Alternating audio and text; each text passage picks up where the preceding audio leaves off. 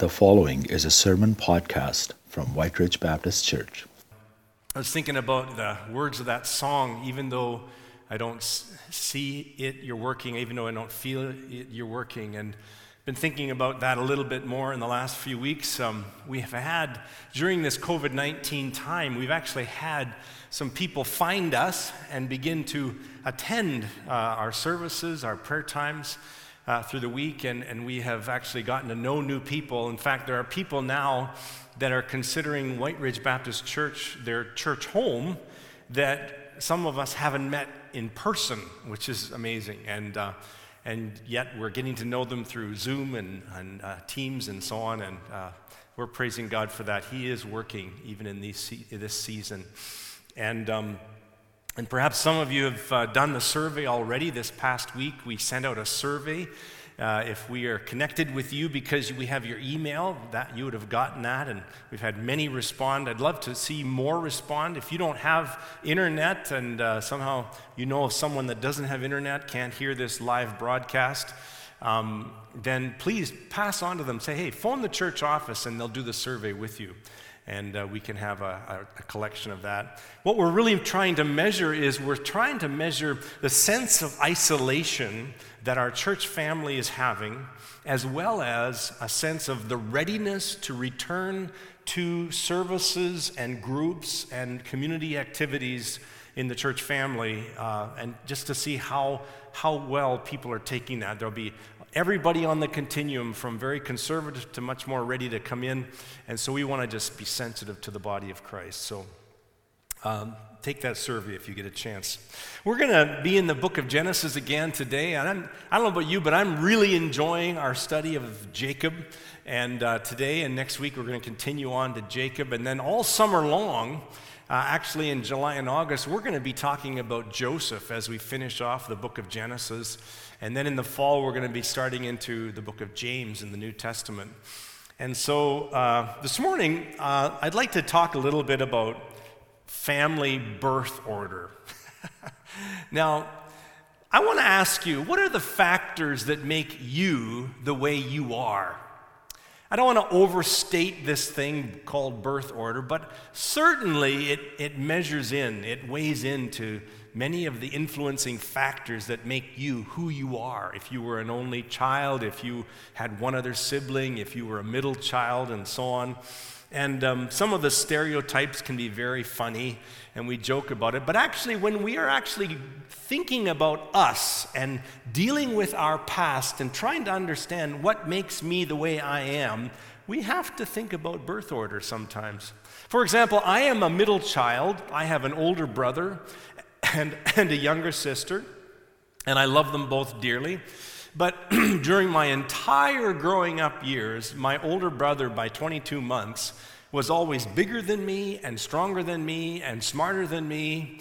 And somehow I, I can't help but think about, I wonder what, how that influences me. What, why, what am I and who am I today that somehow is related to my older brother or my younger sister or, and, so, and so on. So I'd like to think about that because this morning we're going to be talking about Jacob. And Jacob was, of course, as you know, the second born just by minutes, but he was the second born. He had an older brother. And uh, that weighs into who he was. and last week we talked about some of the things that Jacob's life consisted in. We talked about how there are main plots and then there are subplots in our lives.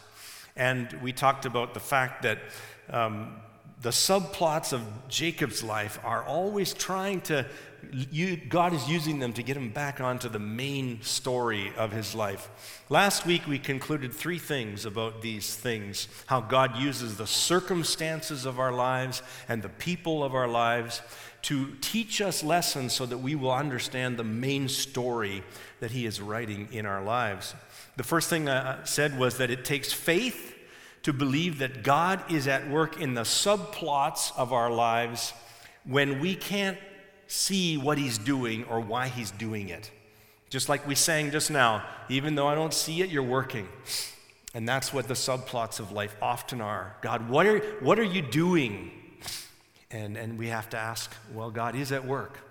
The second thing we said last week was that it takes even greater faith to believe that God is still at work in the subplots, the side stories, the pauses of our lives, especially when they are completely wrong, sinful choices of our own doing. We see that in the life of Jacob. It takes even greater faith to believe that God can take a messed up situation that we messed up and say, and He's going to bring out something good in it and rewrite the story. And then, thirdly, we said that it requires patient endurance to wait upon God to reveal to us more about the main plot, the big idea, the main storyline of our life, which is to transform us into the image of His Son, Jesus Christ. And it takes great patience because sometimes we find ourselves on excursions, just like Jacob, 20 years with Laban, his father in law, before he gets back onto the main plot. God is always at work in these subplots. In fact, I love what Timothy Keller writes.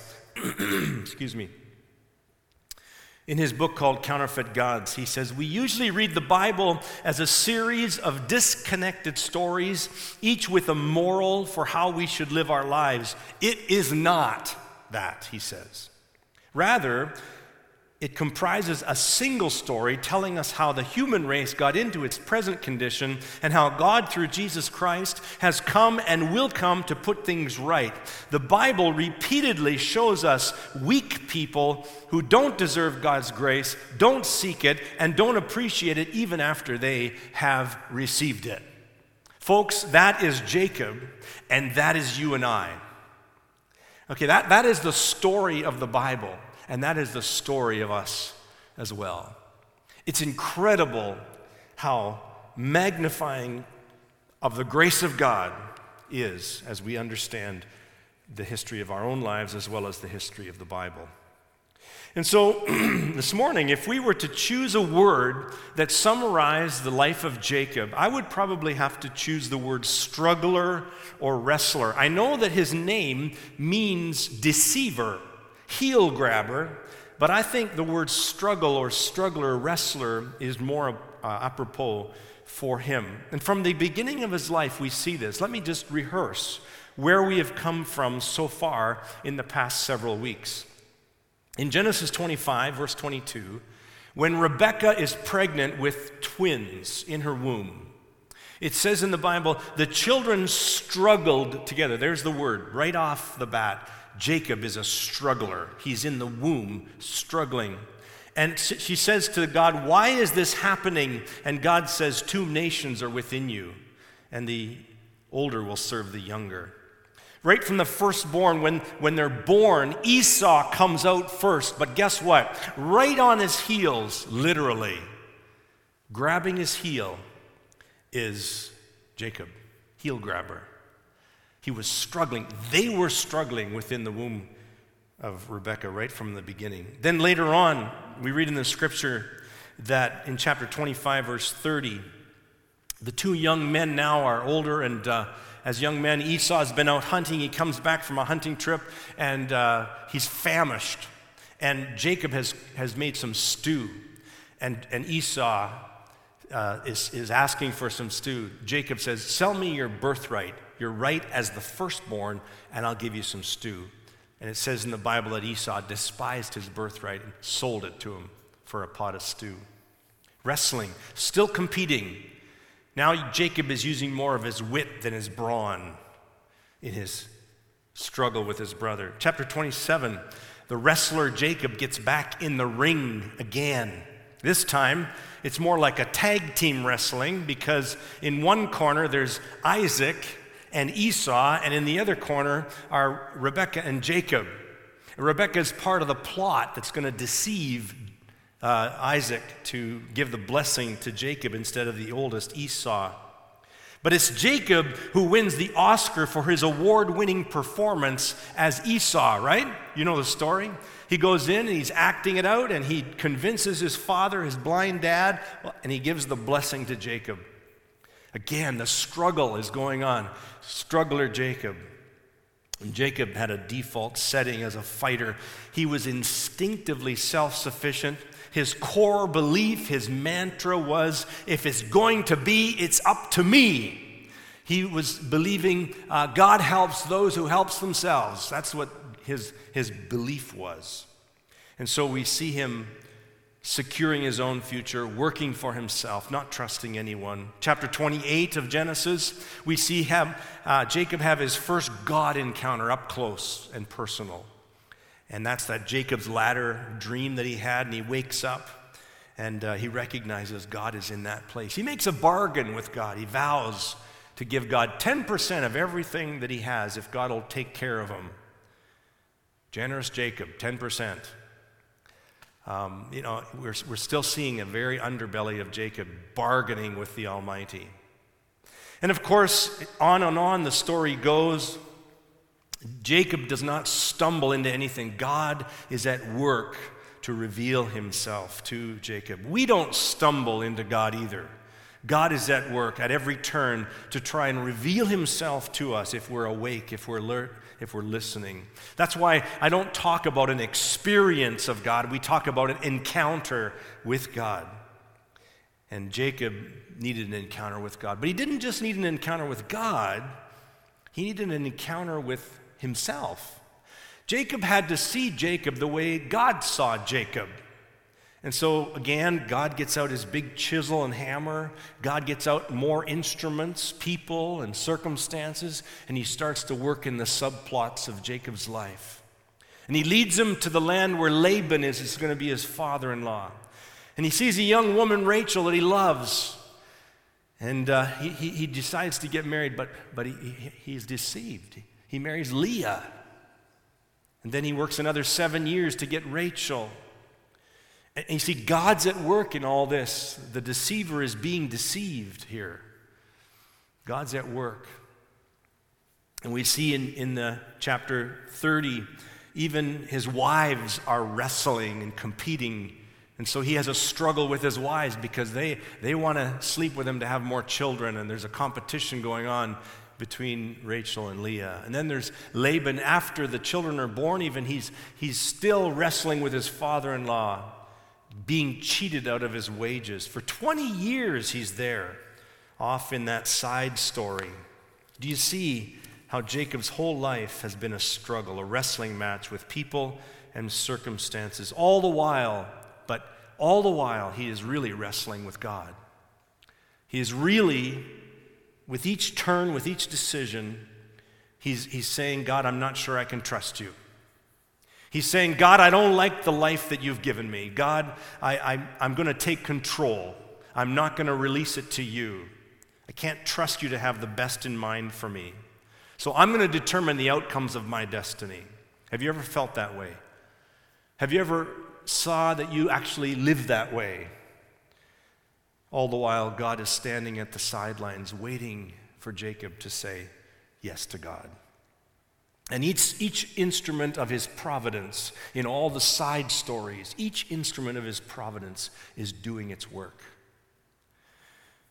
Someone said that Jacob fought, fought and worked hard to have a Rachel kind of life, but every morning he woke up with Leah, a Leah life instead of a Rachel life.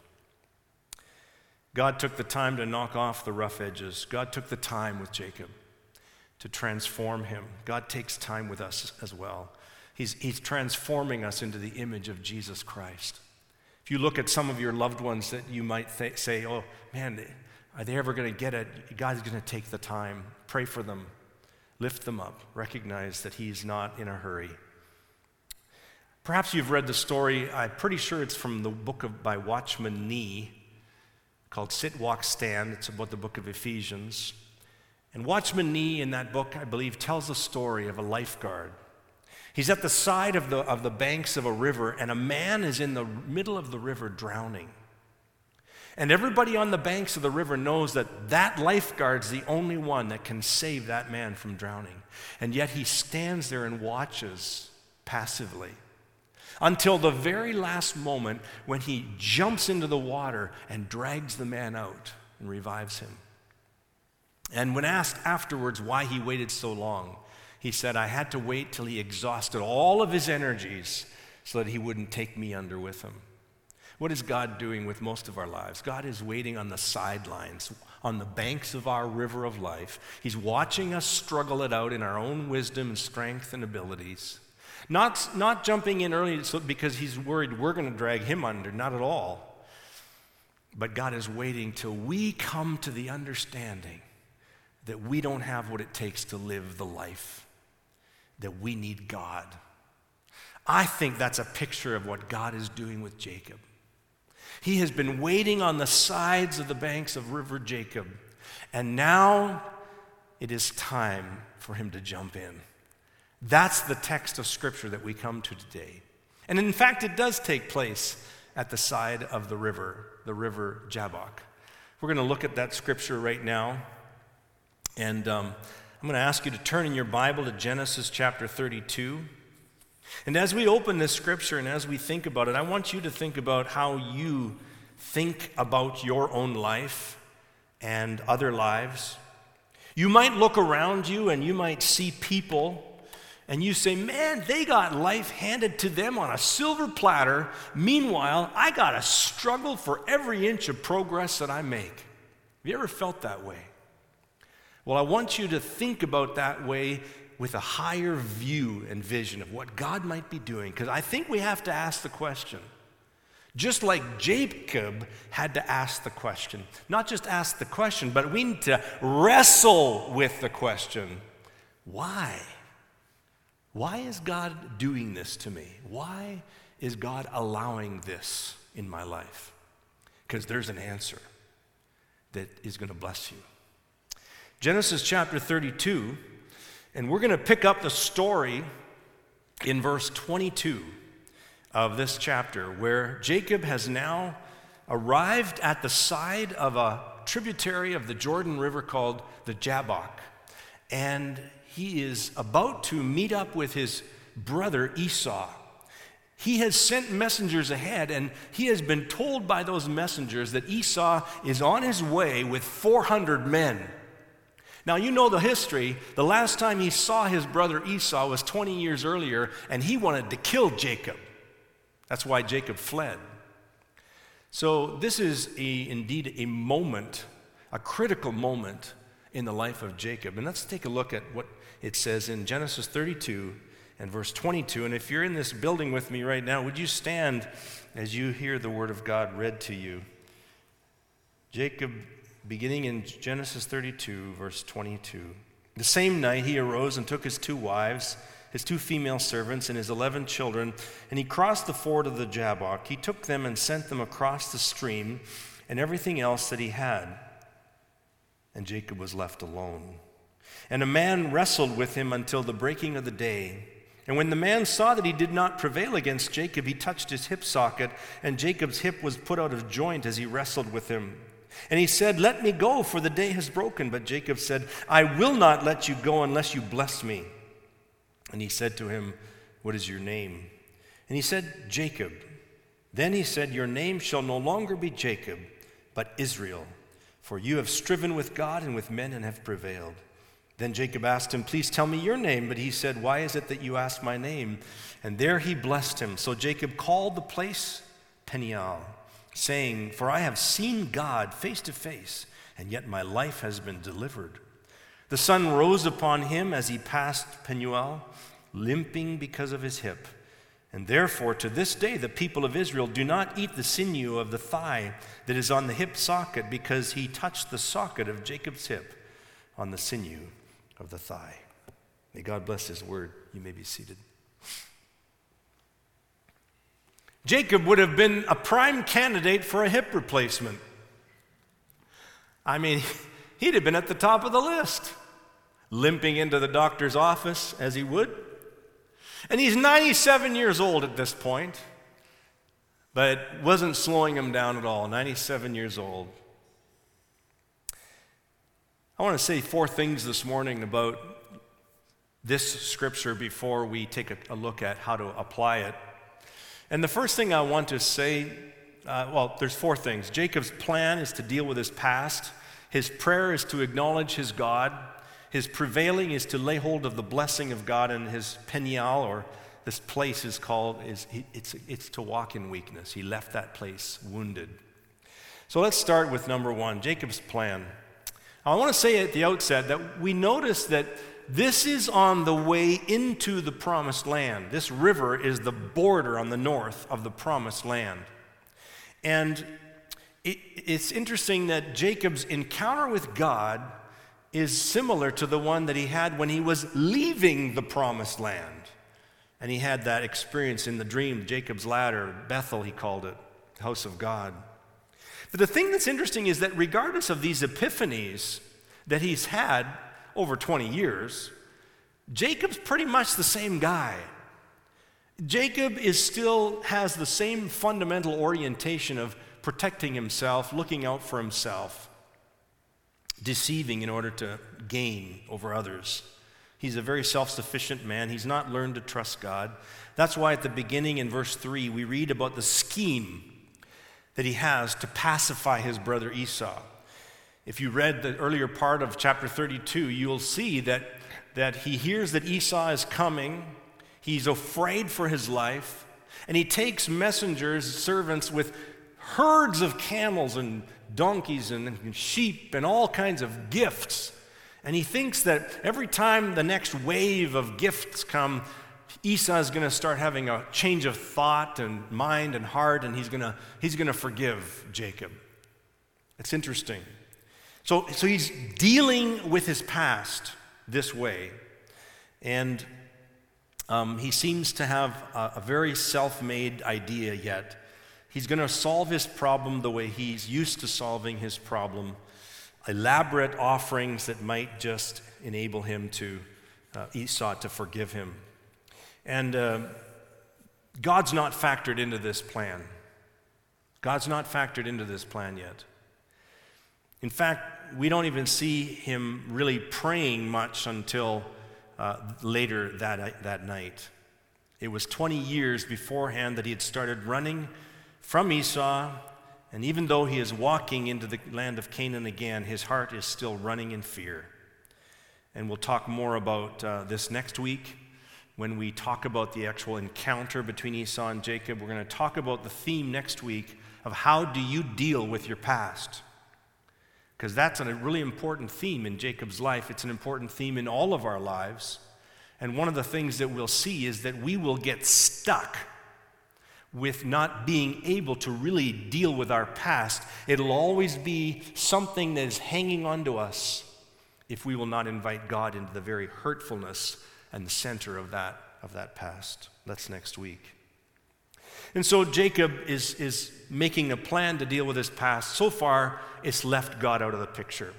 Secondly, we see finally Jacob praying. You'll notice in verse 9 of chapter 32, Jacob prays, O God of my father Abraham and God of my father Isaac, O Lord, who said to me, Return to your country and to your kindred, that I may do you good. I am not worthy of the least of all the deeds of steadfast love and all the faithfulness that you have shown to your servant. For with only my staff I crossed this Jordan, and now I have become two camps. Please deliver me from the hand of my brother. He is now praying, and this is the first time we actually have a recorded prayer of Jacob since 20 years earlier in chapter 28. No record of Jacob praying for 20 years, no altar that was built, no pursuing God, calling out to God, no leading his family in private devotions. No. we seem to have a Jacob that is still very independent. But now he's starting to operate from two places. He's starting to operate from this, well, I guess I better give God a chance and pray to him. But he's got a backup plan in case God doesn't come through. I think that's the way often we can operate as well. We live on two levels, we operate from two places.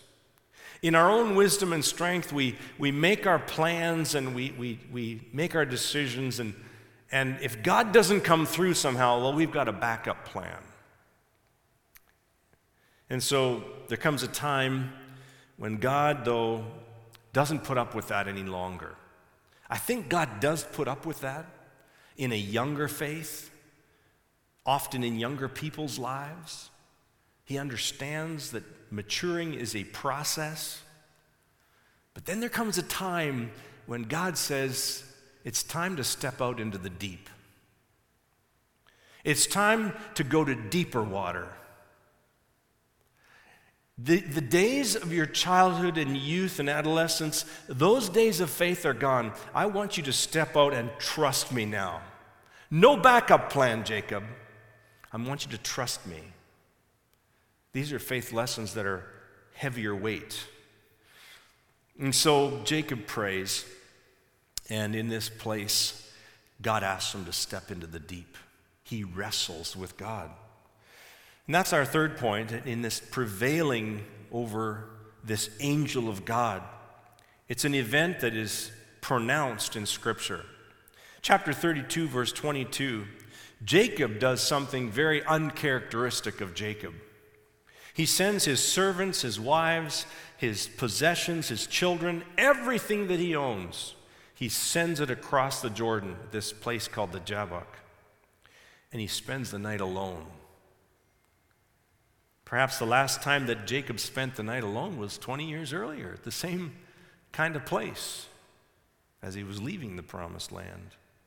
And now, on the eve of re entering it, he's alone with God again. Boy, solitude is important, isn't it? Solitude and silence in this crazy, busy, noisy world. God wanting to speak in a still small voice, but people never slowing down, never being alone with God. That's a problem. And so Jacob is alone. The geographical location of this place is also very important. It occurred on the threshold of the promised land, literally across the Jordan River from Canaan in the northern boundary of the promised land, called the Ford of the Jabbok one of the tributaries that flows into the Jordan. And the word in Hebrew means poured out or emptied. That's what the word means. Today, the, the river uh, is called the, the Zerka, or the river of blue, because it's very clear water, apparently, bluish. And it's at this place, this, this meaning of poured out or emptying, has come to be a symbolic and spiritual meaning and significance in the life of Jacob that parallels the, the significance in our lives as believers in Jesus Christ. That we also must come to a point before we cross over into that promises of God. We also come to that point of being poured out and being emptied of pride and self sufficiency and independence and all that makes us really contrary to the main plot of God's plan in our lives. And so, this ceasing to strive, this surrendering up and giving over. Verse 24, it says, A man wrestled with God until the breaking of the day. And the verb for wrestled here has the idea of getting dusty. In other words, this is not just kind of a little pushing and shoving. This is a knock him down, drag him out, dusty, rolling in the mud kind of. It leaves him with a hip displacement. So, this is no small thing. This is a physical wrestling with likely an angel of God, a representation of God. Some people believe it was the pre incarnate Christ. We don't know. But he is wrestling with God on this evening of his life, a critical moment. I love the way one uh, author puts it when they describe the play on words, because the, the name for Jacob is Jacob, the man. The the river place is Jabbok or Habok, which is the place. And then there's a play on the word wrestling, which is Hebek, which is this the match, okay? And the idea is that before Jacob crossed the Jabbok he, to the land of blessing, he had to Hebek wrestle. There's this, and again, my Hebrew is not at all up to where it should be at all. But, but the point I'm making is simply that the, the author is playing on the words, and the meaning is clear that this man must wrestle with this God if he's going to enter into the promises of God. And so he does. Um, there's many things we could say about this. I want to say three things uh, before we move on, three things about our Jabbok. And the first thing I want to say is that our personal Jabbok, our place beside the river where God meets us, is designed by God for us. He meets us in the place He finds us and He lifts us up, and it'll look and feel different than anybody else's Jabbok. I mean, think about it. In Scripture, we have this same idea. What did, what did God, how did God come to Abraham, the sojourner? Three travelers. How did God come to Joshua, the general? Captain of the Lord's army shows up as an angel. How does God come to Peter? I'm going to make you a fisher of men.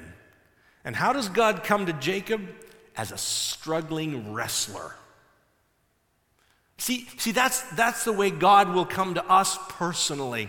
He will meet you in a way that He's not met other people because he loves you personally. He knows you personally. He knows the kind of Jabbok you need. It's going to be designed just for you. It's a discipleship program just for you. The second thing about it is that it's something that we must face alone with God. Nobody else can go there for you. Nobody else can take you by the hand necessarily and lead you there. It's designed by God, but it's also something we need to go through alone with God. David Wilkerson writes this.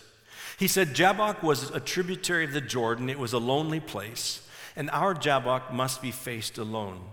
You can cross the Red Sea with a mighty host of the redeemed who are escaping Egypt. You can cross the Jordan with the victorious army entering into the promised land and taking victory over Canaan, but you will have to cross Jabbok alone. No counselors, no friends, no helpers. This is your private war between you and the Lord God. You must go with God one on one. It's true. God wants a personal encounter with each one of us. And thirdly, this, this Jabbok, our own personal Jabbok, will, will involve a self emptying experience. It'll change us. It'll wound us. It'll make us weaker in some human sense, but mighty and stronger in a spiritual sense. It says in verse 24 that this man, as it got to be near dawn, touched the socket of Jacob's hip. Verse 25, and this touch was a literal touch. So if the word is just, just a touch. And yet the touch was significant enough to blow his hip out of joint. And when, in that moment, when the touch resulted in a dislocated hip, Jacob realized something. Jacob realized that this, this man I'm wrestling with has the power to overtake me easily, and yet he's not. He's letting me wrestle with him. There's something in this for us, folks. Have you ever been in a little scuff with somebody, like, and you're just holding back? Or have you ever been in a scuff with somebody and you know they're holding back? That's what God's doing here. Jacob's prevailing because God's letting him prevail. He's wrestling with Jacob because he's, he's wanting to see if Jacob's going to finally lay down all of his energies and strength to live his own life, control his own destiny, and if he's going to grab hold of God and say, I just need you to bless me because I've come to see that the blessing only comes from you. And so, similarly, in our personal wrestling of life, God is gentle with us. He's waiting to see if you and I will come to realize our own weakness, see if our blessings will be sought in Him, not trying to make it a, make our own life blessed. A.W. Tozer, he said, It is doubtful whether God can truly bless a man greatly until he has hurt him deeply. God has to wound our pride. God has to confront us. He has to break us. He brings many instruments of his providence into our lives to do so. So Jacob realizes that he's wrestling with God and finally, he comes to this place of understanding. Verse 26 I'm not going to let you go unless you bless me. And as manipulative as that may sound, God is, is delighted to hear those words from Jacob because now God knows that Jacob knows that the true blessing is going to come from God. And that leads to our final point that Jacob's Peniel, Jacob's face to face encounter leaves him in weakness. it results in a new name. God did not ask Jacob his name in this passage because he didn't know it. He asked Jacob his name because he needed Jacob to say it out loud. And when Jacob said his name out loud, what was he doing? He was confessing, Yeah, I'm Jacob. I'm a heel grabber. I'm a deceiver. Okay, you got me. He needed, he needed Jacob to confess outwardly that that's the way he's been living his life.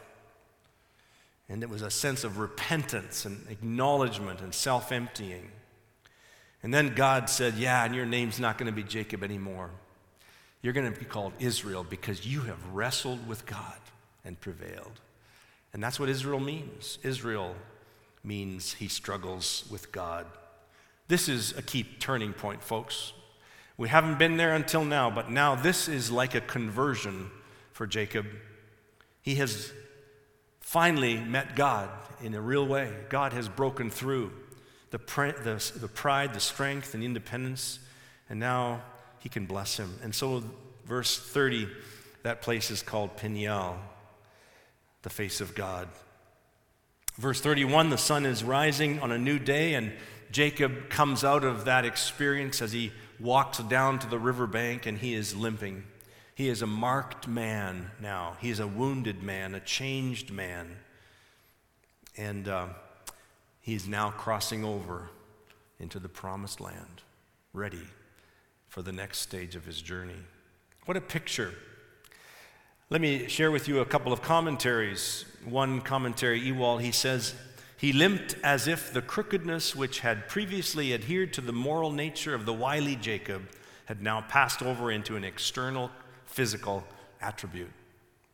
And J.C. Ryle says this the physical, the physical disability Jacob suffered served as a memorial of the spiritual victory and a symbol of the frailty of human strength in the crisis when God meets man face to face.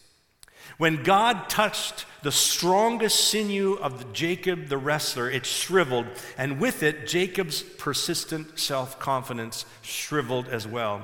What he had surmised for 20 years might be true dawned on him that he is in the hands of the one who has made a promise to him and will keep his promise. And so Jacob's struggle took on a new direction. And with the same scrappy persistence, he hung on to that angel of God until God blessed him. That's a beautiful picture of us who realize that Jesus Christ is who he said, and we cling to Jesus Christ because we come to understand that only in him is my blessing found. Only in him can the fountain of my life flow into the abundance that he has planned for me.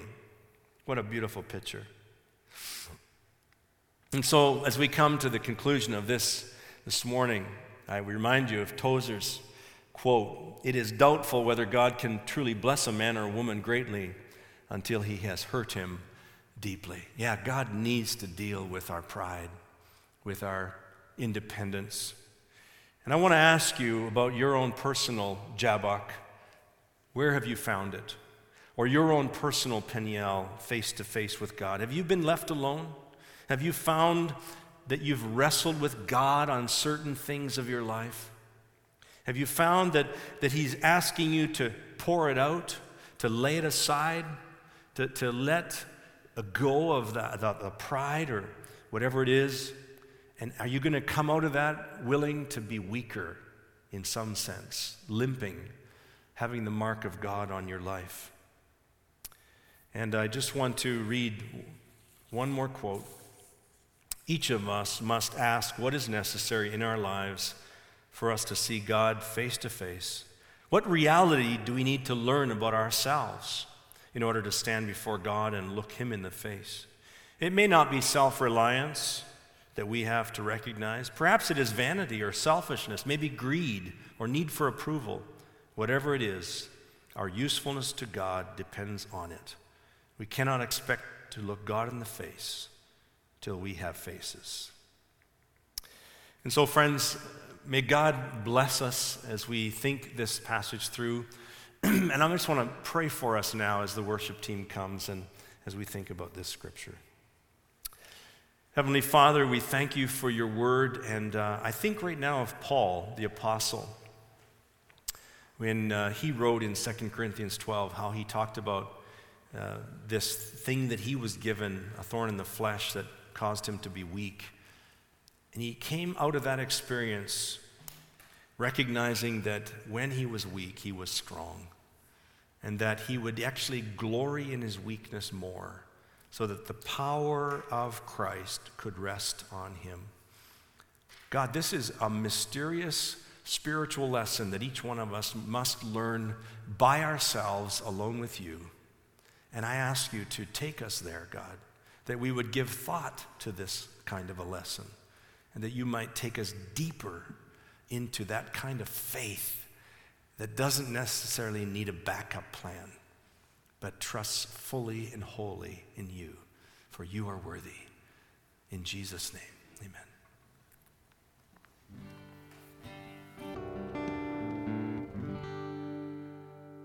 Lord God, I think that for every one of us, we do not have to look very far to see ways that we are wrestling with you because we are determined to not put something down or to not give something up or to not change our direction. Whether it is pride or, or vanity, whether it is a need for approval, all of those things that we just heard. Every one of us, Lord, we, we know what it is to wrestle. And it would be a tragedy